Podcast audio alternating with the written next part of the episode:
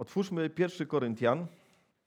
Tak jak Wiktor powiedział, idziemy dalej. I tak jak nawet tutaj Ksawery się ucieszył, idziemy dalej. Dziewiąty rozdział i będziemy czytać y, kolejny fragment, czyli od 19 wersetu do 27.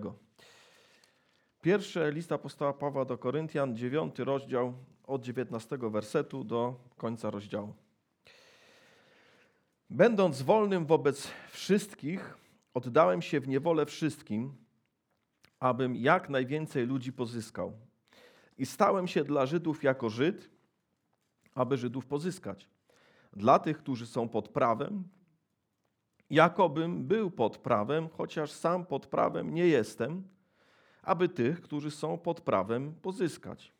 Dla tych, którzy są bez prawa, jakobym był bez prawa, chociaż nie jestem bez prawa Bożego, lecz pod prawem Chrystusowym, aby pozyskać tych, którzy są bez prawa. Dla słabych stałem się słabym, aby słabych pozyskać. Dla wszystkich stałem się wszystkim, żeby tak czy owak niektórych zbawić. A czynię to wszystko dla Ewangelii, aby uczestniczyć w jej zwiastowaniu. Czy nie wiecie, że zawodnicy na stadionie wszyscy biegną, a tylko jeden zdobywa nagrodę? Tak biegnijcie, abyście nagrodę zdobyli. A każdy zawodnik od wszystkiego się wstrzymuje. Tamci wprawdzie, aby znikomy zdobyć wieniec, my zaś nie znikomy. Ja więc tak biegnę, nie jakby na oślep. Tak walczę na pięści, nie jakbym w próżnię uderzał, ale umartwiam moje ciało i ujarzmiam, bym przypadkiem, będąc zwiastunem dla innych, sam nie był odrzucony. Co jest warte rezygnacji z tego, do, tego, do czego masz prawo? Albo kto jest wart rezygnacji z tego, do czego masz prawo? Tak, patrząc na Twoje życie, patrząc na y, nie wiem, to, co robisz w tygodniu, patrząc na Twoje zwyczaje rodzinne. Masz do czegoś prawo? Takie proste rzeczy jakieś. No nie wiem, masz prawo do spokojnego wieczoru? Czy nie masz? Masz. A ma prawo ktoś ci zaburzyć ten porządek wieczorny, czy nie ma prawa? Co ma prawo ci za zaburzyć ten wieczorny porządek? Myślę, że niektóre rzeczy pozwalamy, a niektórym nie pozwalamy. Ja na przykład był czas, że tam niektórzy do mnie dzwonili, jestem myślałem, no muszę odebrać. No moja żona zawsze uważa, że nie muszę. I prawie zawsze ma rację. I generalnie rzecz biorąc, ona uważa, że ten ktoś nie ma prawa zaburzyć mojego porządku wieczornego, bo to jest czas dla rodziny. Więc mogą być nawet pewne spory odnośnie tego, kto czy co ma prawo pewne rzeczy zaburzać nam, do których mamy prawo. Bo mamy prawo, zgodzicie się, prawda? Do tego, żeby wieczorem sobie odpocząć i być z rodziną. Ależ sięgając dalej, do całego naszego życia, kto ma prawo do naszego życia? Kto ma prawo ci powiedzieć, co powinieneś czy powinnaś robić w Twoim życiu? Kto ma prawo ci nakazać, żeby pewne rzeczy zostawić w swoim życiu i ich nie robić? Czy jest taka osoba? A może nie ma takiej osoby? Komu chcesz być uległy? A może nikomu? Kiedy poświęcanie Twojej wolności dla innych ma sens, a kiedy nie ma? Kiedy to ma sens, a kiedy nie ma? A może zawsze nie ma, a może zawsze ulegasz, co też nie jest za dobre. Bo wtedy tak naprawdę zawsze godzisz się na to, co ci ludzie z większym autorytetem czy z większym przekonaniem, z, większą pewnością siebie nakażą. I to też wiemy dobrze, że to nie jest niczym dobrym. I generalnie to pytanie o wolność i o to, co warto, a czego nie warto w kontekście naszej wolności, jest właśnie pytaniem, o którym tutaj mówi apostoł Paweł. I generalnie przekonuje nas do jednej rzeczy, do której trochę nawiązał Wiktor na samym początku, i to jest temat mojego kazania, że dla Chrystusa warto. Dla Chrystusa warto rezygnować właśnie z naszej wolności. Z tych rzeczy, do których mamy prawo co do zasady, ale On nam mówi, że jest coś ważniejszego, że jest coś doskonalszego, że jest coś bardziej wartościowego. I wybierz dla Niego właśnie tą podległość Jego woli. Chociaż no, nie jest to na pewno proste w naszym życiu. Tak jak wiemy, Korynt był kościołem w wielkim mieście, Jak zacząłem tą serię z Koryntian, to trochę analogię przeprowadziłem do Warszawy, bo myślę, że rzeczywiście pewna analogia jest między Warszawą a Koryntem. E, mieli wiele wyzwań, ale mieli również wiele ambicji, wiele aspiracji. Jak czytamy w pierwszym rozdziale, nie byli to ludzie, którzy pochodzili z tej najważniejszej warstwy, czyli generalnie starali się dorobić, czyli generalnie chcieli, żeby jak najlepiej się ustawić w życiu. Y, było to miejsce wielu możliwości, więc oni też byli takimi ludźmi, którzy starali się gdzieś tam w kolejnych etapach swojego życia ustawić jak najlepiej, czy to w awansie społecznym, czy jakimkolwiek innym. I gdzieś im to chrześcijaństwo w tym wszystkim weszło, Pytanie, na ile zdawali sobie sprawę, co chrześcijaństwo robi. Być może niektórzy sobie myśleli, a może chrześcijaństwo mi w tym pomoże. Jak patrzę na Afrykę, to generalnie tak się patrzy na chrześcijaństwo, że chrześcijaństwo pomaga w awansie społecznym. Jest fajnie być chrześcijaninem, jest fajnie się spotkać w niedzielę ładnie ubranym, z ładnie ubranymi ludźmi, jest fajnie posłuchać chóru, jest fajnie potem się pouśmiechać i z kimś po, po, pogadać. Nie mówię, że to są złe rzeczy, to są fajne rzeczy. Tylko pytanie, czy chodzi o to, żeby po prostu nam pomóc w awansie społecznym i na tym polega całe moje chrześcijaństwo, czy moje chrześcijaństwo polega na czymś więcej? I to jest pytanie, które sobie warto zadać. I to jest pytanie, do którego apostoł Paweł zmusza Koryntian, żeby sobie zadali. Na czym to wasze chrześcijaństwo polega? I właśnie w kontekście wolności na to wychodzi. Jak to tak naprawdę z tym naszym chrześcijaństwem jest? I jak czytamy, oni generalnie mieli bardzo dużo problemów, no bo jakoś się trochę gubili. O co tak naprawdę mi chodzi w życiu? Co tak naprawdę jest ważne? No jestem tym chrześcijaninem, no nawróciłem się, no dobra, no ale jak, jak sobie z tym poradzić? A jak sobie z tym poradzić? A jak sobie poradzić, jak yy, nie podoba mi się ktoś, kto jest w zborze? No jak na to odpowiedzieć? Yy, a jak ktoś tam mi zawinił, no to pójdę normalnie do sądu. Tak jak przypominam wam te wszystkie problemy, o których czytaliśmy wcześniej w, w pierwszym Koryntian procesy między chrześcijanami, niemoralność, podziały, niezrozumienie roli małżeństwa, niechęć do ofiarności. I można by powiedzieć, że wspólnym mianownikiem tych wszystkich problemów właśnie była źle rozumiana wolność. Że tak, mamy wolność w Chrystusie od wielu rzeczy, tak, mamy wolność w Chrystusie od różnych kontekstów naszego życia, które muszą wobec Chrystusa już nie być tak bardzo ważne, ale mamy też Chrystusa. I pytanie, czy pamiętamy o tym, że mamy też Chrystusa i że On ma prawo w tej naszej wolności nam pewne rzeczy nakazać. I pytanie, czy o tym pamiętamy. Pytamy, czy pamiętamy, że ta wolność od jest też wolnością do. Do tego, żeby Chrystus nami, nad nami panował. I generalnie w tym dziewiątym rozdziale na początku jest powiedziane właśnie o tym, że no, mamy wolność wybierać sobie różnych nauczycieli, ale apostoł Paweł mówi, ale ojców macie, ojca macie jednego w wierze i to ja jestem tym ojcem i powinniście mnie wspierać w związku z tym. A to, że ja rezygnuję ze wsparcia, to jest moje prawo i ja to robię dla Chrystusa, ale wy macie taki obowiązek i to jest ta dyskusja, o której, y, o której mówiliśmy w ostatnim kazaniu. Y, I ona się kończy takim, taką, taką, taką osobistym przekonaniem apostoła Pawła. Apostoł Paweł mówi, tak, ja mam prawo do tego, żeby pobierać od was pieniądze. Wy macie obowiązek, żeby mnie wspierać, bo ojca macie jednego w Chrystusie, to ja was zrodziłem do wiary, to ja ten zbór założyłem, innymi słowy. Ale ja mogę z tego zrezygnować dla Chrystusa i mam takie prawo i, to, i tego, z tego prawa rezygnuję, bo ja żyję dla Chrystusa. Bo ja żyję dla Chrystusa. I teraz ten dzisiejszy fragment jest dalszą częścią właśnie tej myśli, co to znaczy żyć dla Chrystusa. Żeby ich nauczyć, co w praktyce to oznacza żyć dla Chrystusa, a nie tylko ich, ale również i nas. I te dwa fragmenty, które przeczytaliśmy, bo one trochę łączą się, są różne, ale ta jedna myśl, że dla Chrystusa warto, wybrzmiewa i w jednym, i w drugim. Ta pierwsza część, co to znaczy, możemy powiedzieć, że, albo inaczej, że Paweł dla Chrystusa jest wolny wobec innych ludzi, ale chce się poddać dla ich dobru.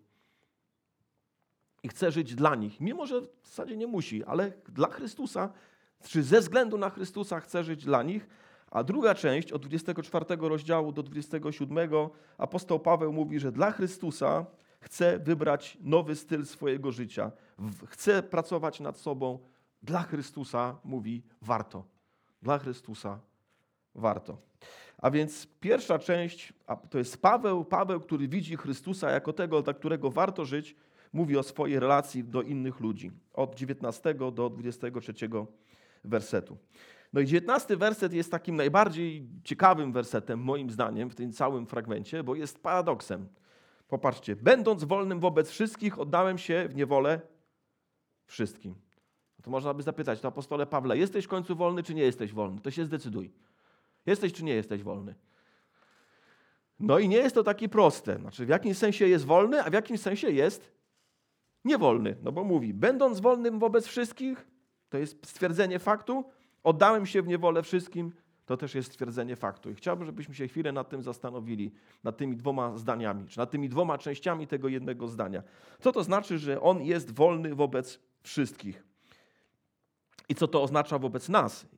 Jakie my możemy z tego wnioski wyciągnąć? Ja powiedział tak, że chrześcijanin nie jest zobowiązany do uległości opiniom innych ludzi. Chrześcijanin nie jest zobowiązany do uległości wobec opinii innych ludzi, wobec ich oczekiwań względem mnie, bo nie żyje dla nich. Bo nie żyje dla nich. Jestem wolny, można powiedzieć, w jakimś sensie od ich oczekiwań. Jestem wolny od tego, y, co oni by chcieli, żebym ja robił. No, oni sobie mają swoje zdanie, a ja mam swoje zdanie. Jakby to nie jest najważniejszym punktem odniesienia. I myślę sobie, że to jest dosyć ważne. Znaczy, to jest ważne szczególnie w takich miejscach, które nie są rządzone przez Ewangelię. I przychodzi mi na myśl od razu Tanzania, przychodzi mi od razu na myśl kontekst różnych dziwnych plemion. I w tych plemionach tanzańskich zazwyczaj tym, co rządzi, to jest tradycja, i ta tradycja jest bardzo dziwna. Ta tradycja bardzo często jest antychrześcijańska. Ta, ta, ta tradycja bardzo często wymusza na ludziach robienie złych rzeczy. I na przykład rozmawiałem z takim człowiekiem, który obrzezał swojego syna, nie ze względów judaistycznych, ale właśnie tradycji swojego plemienia. No mówię, no dobra, a jakbyś go nie obrzezał, tego swojego syna, to co by się wydarzyło? Mówi, to by miał, to by całe, całe plemię, które mieszka, mieszka w okolicy, by mnie uważało za wyrzutka. I oczywiście to nie jest niczym złym, że on obrzezał tego swojego syna i za chwilę o tym będziemy czytać, ale wyobraźcie sobie, że w tym plemieniu są inne rzeczy, które są jednoznacznie niezgodne z Ewangelią. I co my w tym momencie robimy? Yy, mamy w Europie dużo różnych pomysłów dzisiaj na temat tego, yy, i to wchodzi powoli do kościoła, tak? Yy, kto może być naszym pastorem, jak mamy traktować osoby, które, które gdzieś tam postrzegają siebie inaczej Y, kogo wolno nam zatrudniać, kogo nam nie wolno zatrudniać. Te wszystkie rzeczy zaczynają przesiąkać i też się pojawia takie pytanie, co to znaczy, że jestem wolny wobec wszystkich? No to oznacza, że ja nie muszę temu podlegać. Ja nie muszę temu podlegać. Nawet jeśli to jest prawo polskie, oczywiście no w jakimś sensie rozsądnym, jako chrześcijanie powinniśmy temu podlegać, ale bardzo często bywało tak, że chrześcijanie wybierali takie miejsce i mówili, no trudno, albo się wyprowadzam, albo, nie wiem, po prostu gdzieś wewnętrznie wycofuję się, albo jestem jawnie, jeśli coś jest jawnie sprzeczne z moją wiarą, no po prostu odmawiam. Po prostu odmawiam, żeby to zrobić i niech się władza martwi, co ze mną zrobić. Jak trzeba pójść, to będę cierpiał za wiarę. Jak, y, jak będą patrzeć przez palce, to będą patrzeć przez palce. Ale ja jestem wolny. To znaczy, ja jestem wolny, to znaczy, że ja nie jestem związany niewolniczo przez opinię ludzi wokół mnie, bo jestem ostatecznie kimś, kto odpowiada przed samym Chrystusem. I to Jego decyzja, to Jego wola, to Jego przekonania są dla mnie ważniejsze. I popatrzcie, że yy, w Ewangelii Mateusza sam Pan Jezus o tym mówi i mówi w dwóch kontekstach. Myślę, że te oba konteksty są ważne yy, dla nas. Pewnie różnie dzisiaj, bo rodzina dzisiaj nie jest taka ważna, ale społeczeństwo czasami właśnie, a właśnie bym powiedział, że społeczeństwo coraz bardziej nam się totalitaryzuje, tak? Czyli coraz bardziej społeczeństwo próbuje wkraczać w naszą sferę prywatną i narzucać nam różne poglądy. I popatrzcie na te dwa e, fragmenty. Najpierw 10 rozdział Ewangelii Mateusza 34 do 39. Pan Jezus mówi tak. 10 rozdział Ewangelii Mateusza 34-39. Nie mniemajcie, że przyszedłem przynieść pokój na ziemię. No to trochę dziwne, zgodzicie się? Bo w jakimś sensie Pan Jezus przy, przynosi pokój, tak? Jak jesteśmy pojednani z Bogiem, to mamy pokój z Bogiem. No ale w pewnym sensie społecznym Pan Jezus mówi: Nie przyszedłem przynieść pokoju. Nie przyszedłem przynieść pokój, ale miecz. Bo przyszedłem poróżnić człowieka z jego ojcem, córkę z jej matką, synową z jej teściową. Tak to staną się wrogami człowieka domownicy jego. Kto miłuje ojca albo matkę bardziej niż mnie, mnie, nie jest mnie godzien. Kto miłuje syna albo córkę bardziej niż mnie, nie jest mnie godzien. I kto nie bierze krzyża swego, a idzie za mną, nie jest mnie godzien. Czyli popatrzcie, że są takie chwile w naszej sytuacji życiowej, że musimy wybrać, czy jesteśmy lojalni wobec Chrystusa, czy wobec naszej rodziny. Może tradycji rodzinnej. No, niektórzy z nas się nawracali z takich silnych tradycji rodzinnych i czasami to tak było, że ktoś powiedział, no zdradziłeś nasz, naszą rodzinę przez swoją decyzję pójścia za Chrystusem. A w krajach muzułmańskich to jest oczywiste. Jeśli się ktoś nawraca w kraju muzułmańskim, to, to jest wstyd na całą rodzinę i bardzo często bracia, czy zazwyczaj to są bracia, albo ojciec, albo stryj, no, musi zmazać hańbę z rodziny. W jaki sposób? Bardzo często przez zabicie takiej osoby. Na tym polega zmazywanie hańby z rodziny. W takich sytuacjach. I Pan Jezus mówi: Nie jesteś mnie godzin, jeśli się cofasz. Stań po mojej stronie. Będąc wolnym wobec wszystkich, to tak fajnie brzmi. Ale ta wolność wobec wszystkich oznacza lojalność wobec Chrystusa i to już brzmi znacznie poważniej. I to jest rodzina. Ale popatrzcie Mateusza 10 rozdział 14-15. Gdyby kto was nie przyjął i nie słuchał słów waszych, wychodząc z domu lub z miasta onego, strząśnijcie proch z nóg swoich. Zaprawdę powiadam wam, lżej będzie dzień sądu ziemi sodomskiej i gomorskiej niż temu miastu. Czyli znowu, jeśli jakieś społeczeństwo, jakaś miejscowość, jakaś lokalna społeczność, wspólnota ludzi odrzuca Ewangelię, odrzuca Chrystusa, to Pan Jezus mówi, będzie cena do zapłacenia. Co to oznacza? To oznacza, że właśnie y, Chrystus jest ważniejszy niż te normy, które w danej miejscowości są przestrzegane. Wszystko musi zostać przemienione przez Ewangelię. Normy społeczne również, normy, które gdzieś tam funkcjonują w różnych wspólnotach również. Jeśli ktoś się tego trzyma bardziej niż Ewangelii, no to Pan Jezus bardzo wyraźnie zwiastuje sąd. A więc tak, chrześcijanin jest poddany tylko Chrystusowi. Tak, chrześcijanin jest poddany tylko Chrystusowi. Co to oznacza? To oznacza, że jestem wolny wobec wszystkich. Że jestem wolny wobec wszystkich. I zanim pójdziemy dalej, czyli zanim przeczytamy drugą część tego zdania, chciałem, żebyśmy się chwilę nad tym zastanowili, że to jest uwalniające. Nie wiem, czy się zgodzicie ze mną. Dla naszego serca, że ludzie wokół nas może się boją różnych rzeczy, a ja mogę powiedzieć w swoim sercu, co mogę powiedzieć? Jestem wolny wobec wszystkich. W Chrystusie jestem wolny wobec wszystkich. Nie muszę się dostosowywać do tych norm. Nie muszę się bać. Czy zapłacę cenę? No prawdopodobnie zapłacę cenę. Ale czy muszę się bać? Czy muszę się dostosowywać? Czy muszę z przerażeniem patrzeć na ludzi wokół siebie? Nie muszę, bo jestem wolny wobec wszystkich. Bo jako chrześcijanin mam wolność. I po drugiej stronie czeka na mnie Chrystus, a nie sąsiad. Albo jakieś opresyjne miasteczko, albo cokolwiek. Nie, po prostu jestem wolny wobec wszystkich. Chrystus mnie uwolnił, on, na mnie, on będzie w wieczności rządził, a ja należę do Niego. Myślę sobie, że to jest czymś bardzo ważnym. To jest uwalniające, żebyśmy rozumieli, że tą wolność ostatecznie nosimy w swoim sercu. I nie musimy nikomu tego serca oddać. Nie musimy tego serca nikomu, wiecie, jakby podporządkować, ojej, bo muszę. Nie musisz. Jesteś wolny wobec wszystkich w Chrystusie. I apostoł Paweł to wolność nosił w sobie. Popatrzcie, ile razy uciekał, ile razy yy, sprzeciwiał się i miał siłę w sobie. Czy płacił cenę za to? Płacił. Ale, ale mówi, ale ja jestem wolny wobec wszystkich. Ja służę Chrystusowi.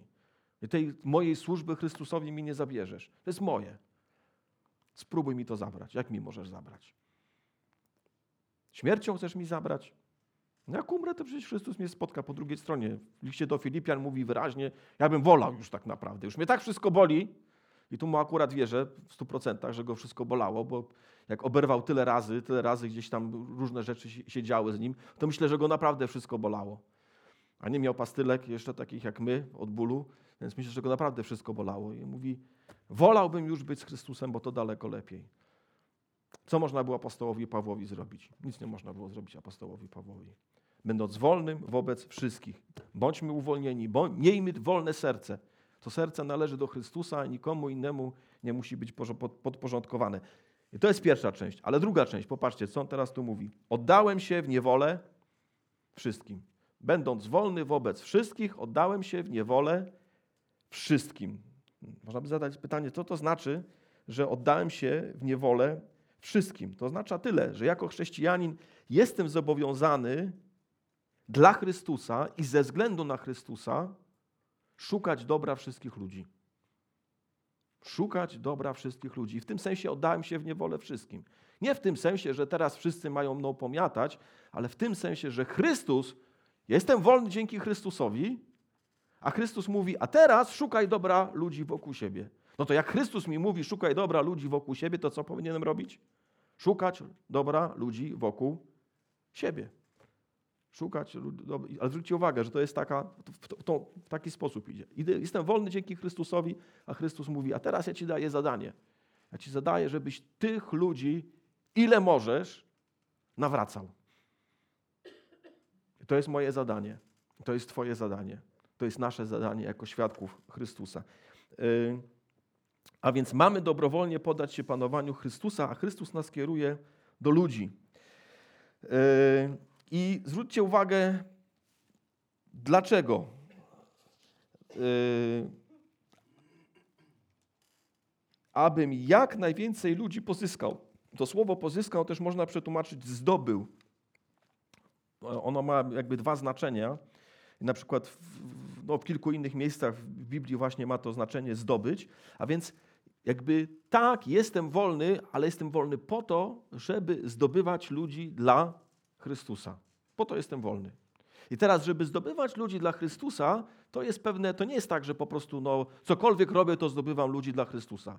No nie, to właśnie to oznacza pewne zobowiązanie. To oznacza to, że w pewien określony sposób powinienem podchodzić do ludzi wokół siebie, żeby faktycznie, skutecznie ich dla Chrystusa zdobyć. I to jest, i to jest moje zadanie, to jest nasze zadanie, to jest powołanie chrześcijan jako świadków Jezusa i dlatego właśnie apostoł Paweł stawia siebie za, przyk- za przykład. Oddałem się w niewolę wszystkim, abym jak najwięcej ludzi pozyskał. I powiem wam tak, że z jednej strony to się wydaje takie straszne, ojej, musimy ewangelizować, ale z drugiej strony ja bym na to też spojrzał tak, że to też jest uwalniające. Masz swój cel i znaczenie. Żyj dla Królestwa Jezusa Chrystusa.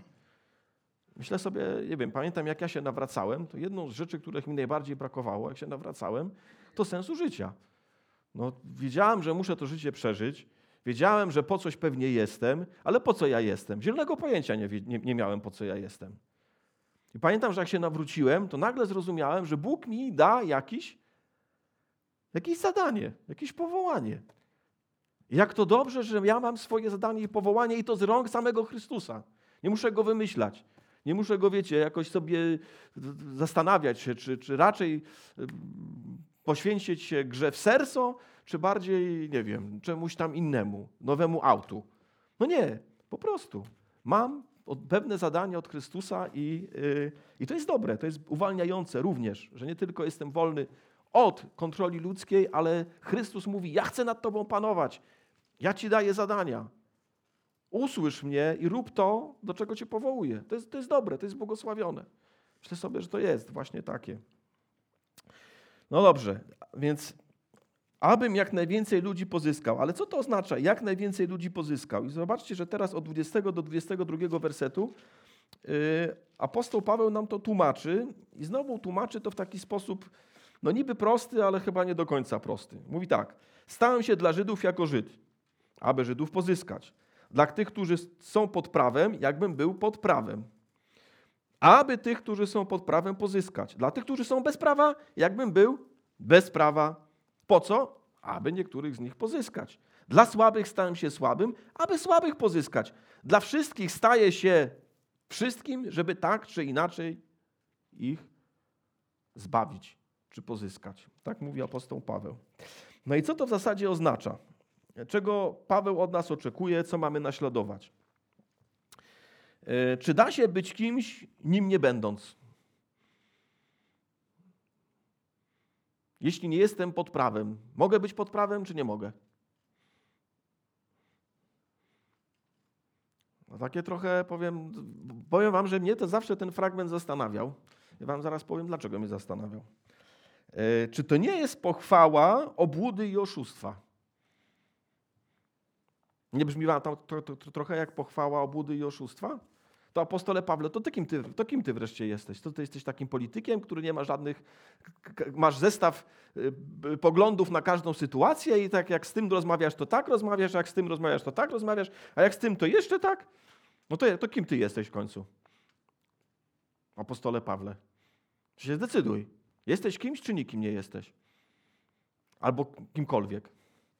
No i powiem wam, że mnie to często, no, ten fragment, oczywiście ja wiem, że apostoł Paweł jest natchniony, no ale takie wątpliwości, takie pytania, kiedy czytam ten fragment, gdzieś tam mi się budzą. Yy, właśnie, czym się różni Paweł od polityków, którzy nie mają żadnych przekonań i mogą nam, jak, jak chorągiewka, zawsze się ustawią tak, żeby im pasowało. No to, a apostoł Paweł czym się od nich różni? I pierwsza rzecz, którą chciałbym zwrócić uwagę, że Paweł nie nakazuje nam braku tożsamości, bo sam ma swoją tożsamość i takie dwa bezpieczniki od, odnośnie, gdzie wskazuje swoją tożsamość, w ten tekst wbudował. Pierwszy bezpiecznik to jest werset 20, końcówka, gdzie mówi, chociaż sam pod zakonem nie jestem. Czyli ja wiem, że nie jestem, oczywiście to znaczy nie jestem pod zakonem, no to znaczy nie jestem pod zakonem tak, jak go Żydzi rozumieli wtedy tym sensie nie jest pod zakonem, tak? Czyli nie przestrzega tych wszystkich y, przepisów nakazanych przez tradycję żydowską. W tym sensie nie jestem pod zakonem. Apostoł Paweł bardzo wyraźnie stwierdza. Na tym nie polega bycie chrześcijaninem i ja nie jestem pod zakonem w takim sensie. Drugi taki bezpiecznik jest w 21 y, wersecie, gdzie mówi dla tych, którzy są bez prawa, jakbym był bez prawa uwaga, ja wiem kim jestem, chociaż nie jestem bez prawa Bożego, jestem pod jakim prawem? Chrystusowym. Co to znaczy prawo Chrystusowe? Można by dyskutować, ale generalnie w dziewiątym rozdziale tydzień temu żeśmy omawiali, to oznacza, że biorę prawo Starego Testamentu i interpretuję je w świetle Chrystusa, odnoszę do mojej sytuacji dzisiaj, szukam mądrości Bożej w tym objawieniu, które było, w perspektywie tego, co Chrystus objawił i zastosowuję do mojego życia. Tak to mniej więcej można przetłumaczyć, że jestem pod prawem Chrystusowym. Czyli to nie jest odrzucenie prawa Starego Testamentu, ale to jest reinterpretacja zasad prawego, prawa Starego Testamentu w świetle objawienia, które przyszło w Jezusie Chrystusie. A więc dwie rzeczy apostoł Paweł mówi bardzo wyraźnie. Nie jestem pod prawem judaistycznym, jestem pod prawem Chrystusowym. Ale, i to jest moja tożsamość, to jest moja tożsamość, tego się nie wyrzekę, tego nie zostawię. Nie będę jak chorągiewka, że, że to sobie gdzieś tam na boku zostawię. Nie, nie, nie. Ja wiem, kim jestem, wiem, co mnie obowiązuje, ale, ale jest dużo różnych rzeczy, które mogę pozostawić. Służąc moim przyszłym braciom, moim przyszłym siostrom, zwiastując Ewangelię, tłumacząc, na czym polega chrześcijaństwo. Yy, także Paweł ma swoje zasady, ma swoją tożsamość, o nich nie zapomina. Więc czego w takim razie Paweł od nas oczekuje? Jako Żyd to nie oznacza, że, znaczy oczywiście on był Żyd, Żydem, ale bez prawa nie oznacza, że on jest naprawdę bez prawa. To oznacza, że on stara się być najbliżej tych ludzi, jak się da, rezygnuje ze swojej wolności, poddaje się różnym zasadom dla Chrystusa, aby tych ludzi zyskać. Aby tych ludzi zyskać.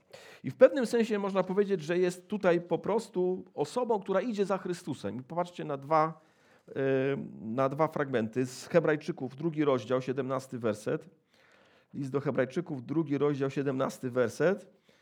Jest mowa, że Pan Jezus nie ujął się za aniołami, lecz za potomstwem Abrahama. I 17 werset mówi, dlatego, czyli dlatego, że służy ludziom wierzącym, Dlatego musiał we wszystkim upodobnić się do braci. Co to znaczy we wszystkim upodobnić się do braci? Czy to oznacza, że upodobnił się w grzeszeniu do nas? Nie. Dlatego, I później zresztą o tym jest powiedziane, że poza grzechem oczywiście. Ale co to znaczy upodobnić się we wszystkim do braci? To znaczy, że stał się jednym z nas. Stał się jednym z nas, aby mógł być miłosiernym i wiernym arcykapłanem przed Bogiem dla przebłagania go za grzechy ludu.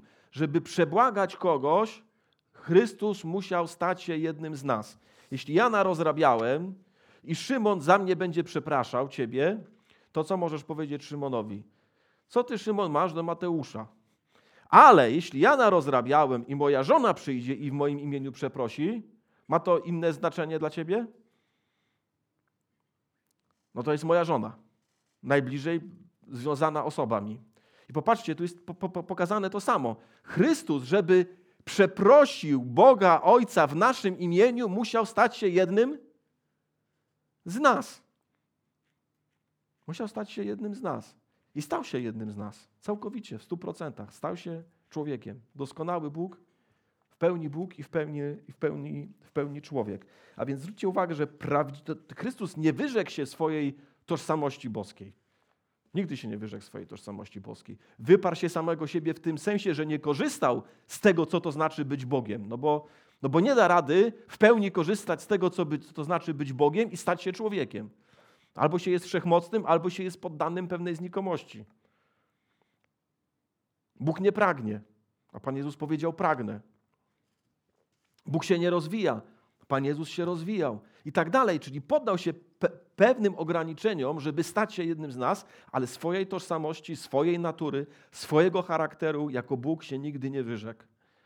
I w pewnym sensie jest dla nas wzorcem, że my mamy swoją tożsamość w Chrystusie, ale jednocześnie ze względu na zadanie, które Chrystus nam pozostawił, mamy upodabniać się do ludzi wokół nas.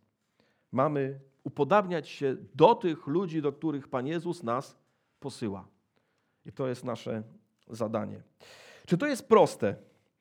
Myślę, że to nie jest proste. Więcej, myślę, że życie każdego z nas jest misją. Chciałbym to powiedzieć bardzo wyraźnie.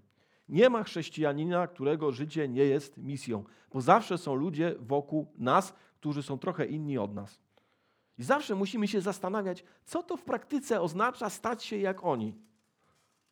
Co to w praktyce ma oznaczać, żebym był dobrym świadectwem Jezusa Chrystusa pośród tych ludzi, do których Pan Jezus mnie powołuje. No i kilka różnych przy, przykładów. Iść na imprezę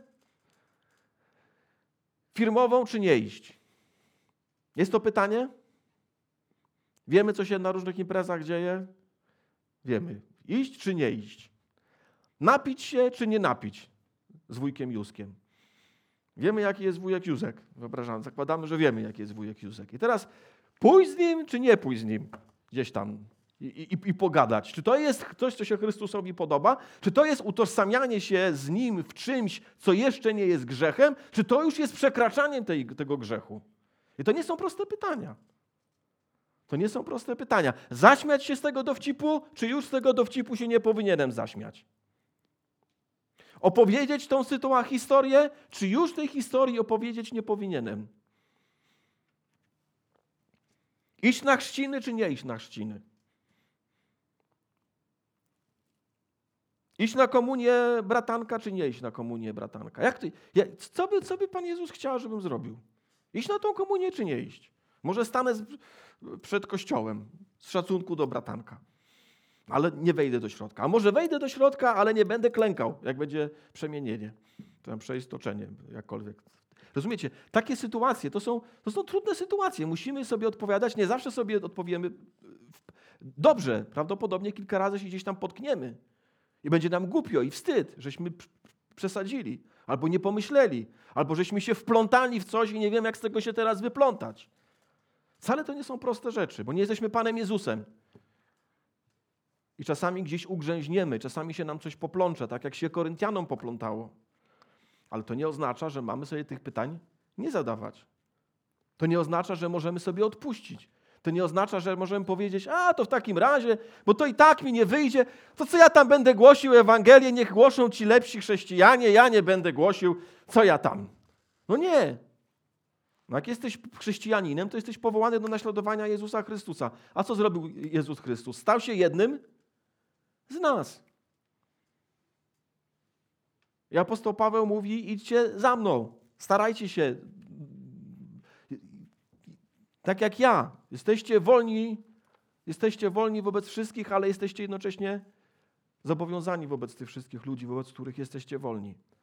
Naśladujcie mnie. Ja jestem tylko człowiekiem, ja jestem tylko grzesznikiem. Idźcie za mną, naśladujcie mnie. Ja naśladuję Chrystusa. Naśladujcie mnie. Jako grzesznika. Naśladujcie. Próbujcie. To nie jest proste. To nie są proste zasady. Jak, nie wiem, czy pamiętacie, jak dzieje apostolskie czytaliśmy. W pewnym momencie był taki, taki moment, że apostoł Paweł nakazał jednego ze swoich uczniów, yy, już nie pamiętam, chyba obrzezać, a drugiego, drugiemu śluby zrobić. I, i, i, I nieraz się zastanawiałem, czy dobrze zrobił, czy, czy źle zrobił, a może przesadził. Bo pamiętajmy, że w dziejach apostolskich są opisane pewne wydarzenia i nie wszystko, co jest w dziejach apostolskich, jest dla nas wzorcem. Czasami po prostu są opisane rzeczy, które mogły być błędem. I myślę, że apostoł Paweł też kilka razy mógł, wiecie, mógł przesadzić gdzieś w czymś. Ale zasadę miał dobrą. Zasadę miał dobrą. Naśladować Jezusa Chrystusa.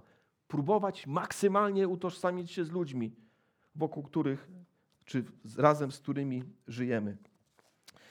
E, to są trudne pytania chrześcijańskie. One wymagają modlitwy. One wymagają modlitwy. Panie Boże, czy powinienem pójść na tę imprezę, czy nie powinienem?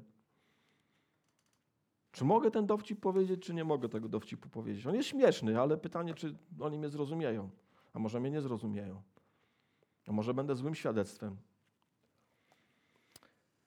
I wymagają Bożej zasady postępowania. I tą Bożą zasadą postępowania właśnie tutaj mamy opisaną. I dlaczego to jest tak ważne? Popatrzcie na werset 23. To jest zachęta dla nas. Ten werset 23 powinien być dla nas zachętą, czemu sobie zadawać trud, czemu dla Chrystusa warto myśleć o takich rzeczach. Czemu? Bo 23 werset mówi: A czynię to wszystko dla Ewangelii, aby uczestniczyć w jej zwiastowaniu. Chcesz uczestniczyć w zwiastowaniu Ewangelii? Chcesz, żeby dzięki Tobie Ewangelia się rozprzestrzeniała? Chcesz, żeby dzięki Tobie ludzie się nawracali? Chcecie czy nie chcecie? Chcemy czy nie chcemy? No chcemy, nie? Chcemy, żeby nas Bóg używał? Chcemy. To nie oznacza, że jest proste. Możemy, może, możemy się może nam się wydawać, że nie pasujemy do tego. Ale chci, mam, mam nadzieję, że chcemy. Może się boimy, ale chcemy. I apostoł Paweł mówi, to jak chcesz, to jest sposób na to.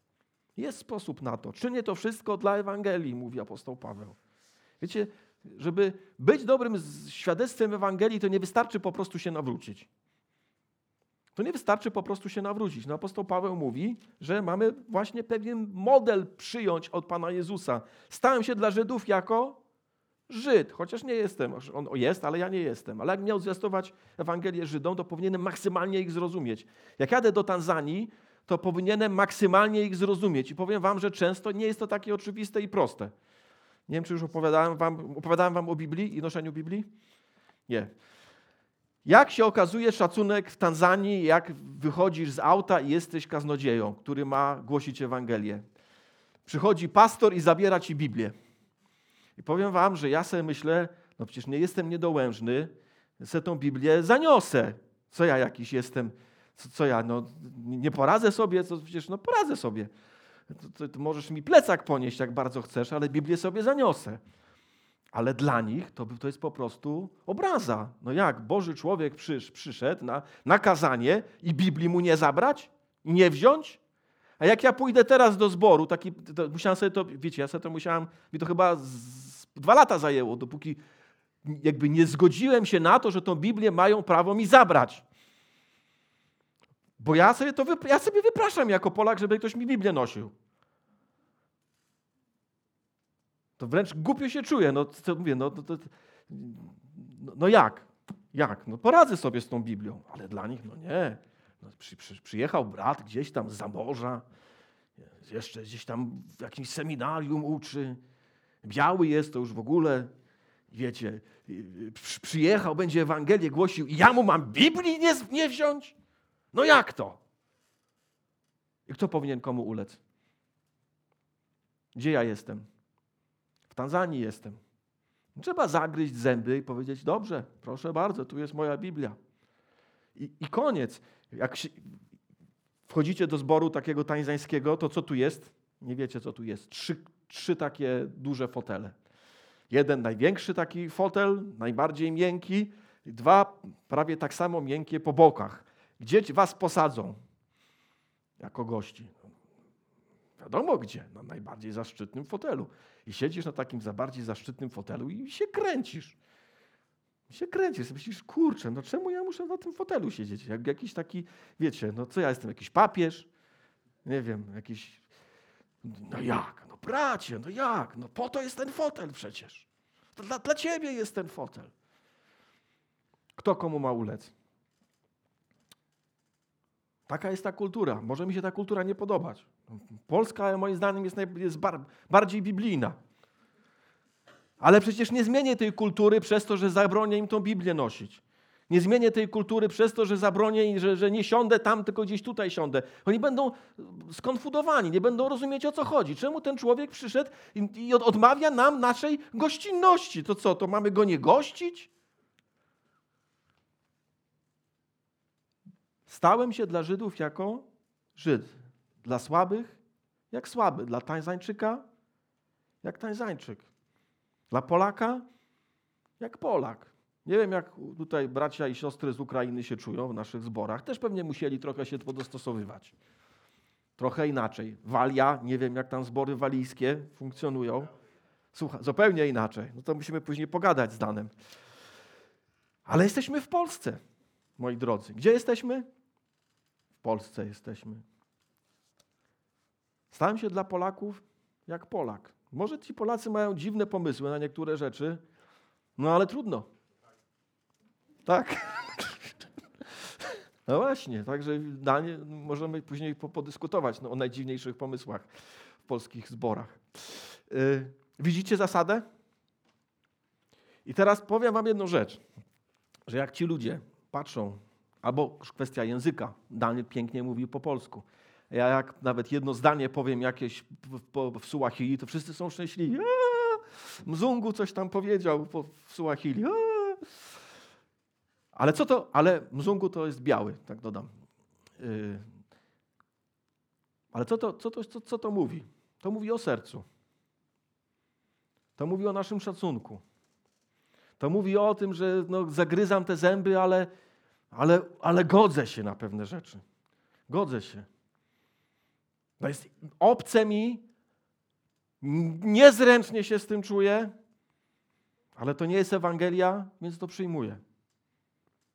Już nie mówiąc o jedzeniu, słuchajcie, nie wszystko, niektóre rzeczy, pamiętam, na, na, na, najgorszy moment mój, to wam opowiem, najgorszy moment to był taki, jak yy, stwierdziłem, że potrzebuję do pewnej rzeczy łyżki, bo generalnie nie wszystko jem rękami. Wszyscy wszystko jedzą rękami, ja jednak jestem ciągle, to, to jest moja tożsamość polska, której jeszcze się nie mogę wyzbyć, pewnie się jej wyzbędę kiedyś, ale czasami potrzebuję łyżki.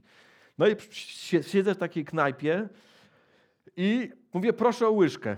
I widzę, skąd ta łyżka została wzięta. Została wzięta z brudów. Facet ją tak, wiecie, przetarł jakąś taką szmatą, też nie za czystą. Przyszedł i mi tą łyżkę podał. I sobie myślę, no i co? No przecież nie odmówię jedzenia. Nie odmówię. I, I, trzeba było tej łyżki używać. I oczywiście teraz już mam swoją łyżkę. Teraz mam swoją łyżkę, nawet dwie mam na wszelki wypadek, bo jakbym gdzieś jedną zgubił albo, nie wiem, miał nie, nie w plecaku, to, to, to zawsze mam tą drugą łyżkę na wszelki wypadek przygotowaną. W każdym razie są takie sytuacje, że to, to, to nas kosztuje. To nas kosztuje. I wiecie, tak sobie myślę o tej, tu niby jem dobre jedzenie, ale widziałem, co tam się dzieje na zapleczu. I mam tą łyżkę. I tutaj, wiecie, operuję nią cały czas. Yy. Także podsumowując, ludzie patrzą na to i sobie myślą, no to jest jakieś świadectwo jednak. To jest jednak jakieś świadectwo. Jednak ten człowiek jakoś, no widać, widać, że, że mu zależy.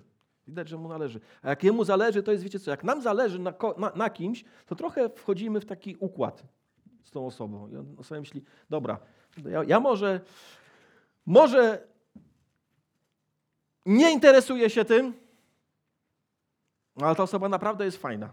Naprawdę podoba mi się to serce tej osoby. No to posłucham przynajmniej. To przynajmniej posłucham. i tworzymy przestrzeń dzięki temu naszemu zaangażowaniu, dzięki temu naszemu wychodzeniu naprzeciw tej drugiej osobie, tworzymy przestrzeń, którą Bóg może wypełnić Ewangelią. I kto wie, co z tego wzrośnie? Może wzrosnąć nawrócenie tej osoby? Może. Może trochę czasu będzie trzeba. Ok, ale generalnie tworzymy tą rzeczywistość, naśladując Chrystusa dokładnie w tym naszym zwykłym, ludzkim, codziennym dzianiu się rzeczy. Robimy właśnie to, co trzeba. Czyli po co to wszystko robimy? 23 werset. Czynię to wszystko dla Ewangelii, aby uczestniczyć w jej zwiastowaniu. Niech to będzie naszą zachętą, żebyśmy właśnie naśladowali. Warto i w Polsce, i w Tanzanii taki wysiłek podejmować, żeby pokazywać ludziom Chrystusa i tą przestrzeń, którą On może wykorzystać, tworzyć. I drugi fragment, drugi fragment, który właśnie y, mówi już nie o ludziach i o tym, że warto być kimś dla Chrystusa, względu na Chrystusa dla ludzi, ale mówi o nas samych, o pracy nad nami samymi, o, nad naszym stylem życia, nad tym zapieraniem się samego siebie, o czym też Wiktor dzisiaj mówił. Że chcę czegoś, ale wiem, że ze względu na Chrystusa tego nie powinienem robić. No i to nie jest proste. I to nie jest proste. Jaki tutaj obraz przed nami apostoł Paweł rysuje? Sportowca. Sportowca, o co chodzi w sporcie? Ktoś mi może powiedzieć? Róża, o co chodzi w sporcie?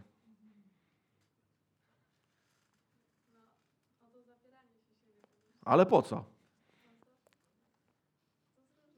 No, ale to, to po co? To jakiś jeden mi podaj. Że, jakby nie było zwyciężania, chciałoby dzisiaj być sportowcem, czy nie? To chyba mimo wszystko tak. No tak, bo generalnie bycie sportowcem jest dobre samo w sobie, bo człowiek się dobrze czuje, pobiega sobie, nie? I tak dalej. Ale słuchajcie, ale już zawody, ale już zawody, jeśli ktoś w ogóle nie ma ochoty wygrać i startuje do zawodów, to jaka jest szansa, że wygra? Średnia. Zgodzicie się? Nie za duża. Generalnie myślę, że nigdy nie startowałem w żadnych zawodach. Jakoś tak jak kiedyś Churchill powiedział, że właśnie yy, yy, że tak mu dobrze idzie dzięki temu, że ze względu na sport, bo nie ma z tym nic wspólnego, to ja mniej więcej podobnie. Może nie, że nic wspólnego nie mam, ale prawie nic wspólnego nie mam ze sportem. Ale generalnie, jak ktoś z Was startuje, czy startował w jakichś zawodach, to myślę, że to pragnienie zwyciężenia jest czymś ważnym, tak? Że chcemy, że no, chcemy, chcielibyśmy. Oczywiście robimy wszystko jak najlepiej przede wszystkim, ale, ale, ale fajnie by było coś zdobyć. No i tutaj mamy właśnie przykład sportowców e, w dwóch dyscyplinach: biegu i zapasach. I generalnie w 24 wersecie jest mowa, e, że byśmy biegli, tak biegli, w taki sposób biegli, abyśmy zdobyli nagrodę. No bo to jest sensowne. Jak już startujesz do, do, do, do, yy, do jakichś yy, wyścigów, no to po to, żeby tą nagrodę zdobyć. I tak biegnijcie, abyście nagrodę zdobyli. I teraz 26 werset również. Ja wtedy tak biegnę, nie jakby na oślep. No wyobraźcie sobie teraz, że ktoś nie wiem, startuje do biegu, zamyka oczy i biegnie. Co się może wydarzyć? Może wpaść na kogoś, może z, w ogóle z toru gdzieś tam, wiecie, wylądować w rowie. Więc generalnie bieganie na oślep, popraw mnie róża, jeśli się mylę, nie jest najlepszym sposobem biegania. Nie jest, prawda? Nie jest. No więc apostoł Paweł ma rację. Na oślep biegać nie należy. Warto patrzeć, warto też, podejrzewam, przygotować się do biegu. Nie wiem, jaki tu bieg ma na myśli, czy to jest bieg maratoński, czy jakiś sprint, ale myślę, że niezależnie od tego, czy to jest bieg maratoński, czy sprint, trzeba sobie jakoś, jakąś strategię zużycia siły przygotować, tak? Że albo szybko zacząć i jeszcze mieć tam na końcówkę, żeby, wiecie, do, ten, a w maratonie pewnie jeszcze inna strategia jest, ale generalnie trzeba tak biec, żeby nagrodę zdobyć. Trzeba pomyśleć. Jeśli ktoś po prostu, nie wiem, w biegu maratońskim w ciągu 5 kilometrów wszystkie swoje siły y, zużyje, no to co? To nie dobiegnie. Czyli trzeba mieć strategię. Trzeba myśleć nad tym, że chce zwyciężyć i rozsądnie, zastanawiając się, mając strategię, przygotować do tego biegu. Yy, zapasy. Werset 26. Też trzeba wiedzieć, jak uderzać, aby trafiać. Trzeba wiedzieć, jak uderzać, aby trafiać, bo jeśli ktoś nie trafia, no to nie zwycięży. Słuchajcie, to też nie wiem, ile wiecie o zapasach. Ja nie za dużo wiem o zapasach, ale wiem, że generalnie yy, trzeba trafiać. Chociaż dzisiejsze zapasy, ówczesne zawczasy to trochę coś innego. Ale 26 werset mówi, tak walczę na pięści, nie jakbym w próżnię uderzał. Jeśli na przykład ja bym uderzał w próżnię, licząc, że zrobię krzywdę komuś w ten sposób, to co? Nie zrobię. No nie zrobię. W próżnię się nie uderza. Chodzi o to, żeby trafić. Na tym polega walka. Yy... I słuchajcie, co tak naprawdę krytykuje tutaj Paweł przez ten obraz? Ja bym powiedział, krytykuje pozorny wysiłek. Pozorny wysiłek. Albo zadowolenie się tylko dobrymi chęciami. Wyobraźcie sobie, że ktoś biegnie na oślep, mówi: No ale przecież biegnę, przecież biegnę, co ty masz do mnie? No ale na oślep biegniesz, to jak ty chcesz dobiec? A ktoś inny mówi: No ale ja przecież uderzam, uderzam, uderzam. No ale trafiaj, a nie uderzaj. Trafiaj, a nie uderzaj. Otwórz te oczy, spróbuj jak się bijesz, to już spróbuj trafić w coś. Coś zapunktować. I popatrzcie, że my niestety czasami w tym naszym duchowym życiu jesteśmy no właśnie, właśnie takimi ludźmi. No ale ja biegnę.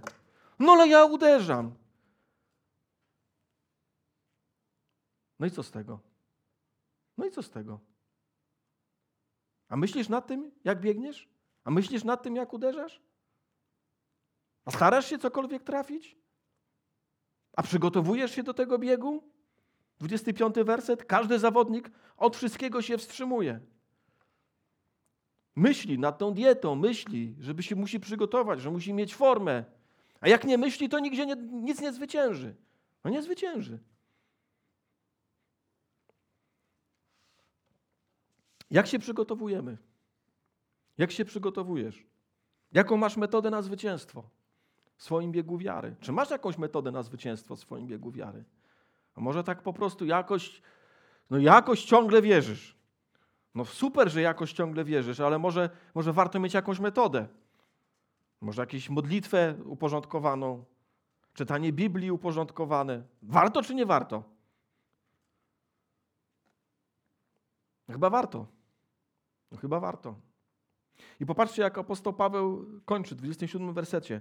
Ale umartwiam ciało swoje i ujarzmiam, żebym przypadkiem, będąc zwiastunem dla innych, sam nie był odrzucony. Będąc zwiastunem dla innych. Można tak być. Jestem zwiastunem dla innych, ale sam jestem odrzucony. Co to znaczy, że jestem odrzucony? Znaczy, że zatrzymuję się w tym biegu wiary. Że mi tej pary nie starcza że nie rozplanowałem, nie, nie przygotowałem, że jestem zniechęcony, to zniechęcenie mnie powstrzymuje, zatrzymuje. I stoję. I przestaję mieć kontakt z Bogiem. Kiedyś miałem smak Boga, kiedyś miałem smak chrześcijaństwa, a teraz to jest tylko takie, wiecie, gdzieś tam, gdzieś tam w tle głowy jeszcze to dla mnie jakieś znaczenie ma, ale nie za duże. Ale nie za duże. No może jeszcze trochę. No może jeszcze. Gdzie jest Twoje przygotowanie? Gdzie jest Twoja metoda na zwycięstwo? I ta przestroga w 27 wersecie jest bardzo twarda, bo zwróćcie uwagę, że apostoł Paweł nie mówi, a mnie to nie dotyczy, bo ja jestem apostołem. Nie mówi tak. Mówi, mnie to też dotyczy. Ja też muszę dobiec. Ja też muszę dobiec. A skoro apostoł Paweł musiał dobiec, to ty i ja też musimy dobiec. Skoro apostoł Paweł musiał dobiec, to ty i ja też musimy dobiec. Nie ma innej drogi na chrześcijaństwo, jak to, żeby dobiec do mety, do tej mety, którą Bóg nam wyznacza przez koniec naszego życia. Nie ma innej metody.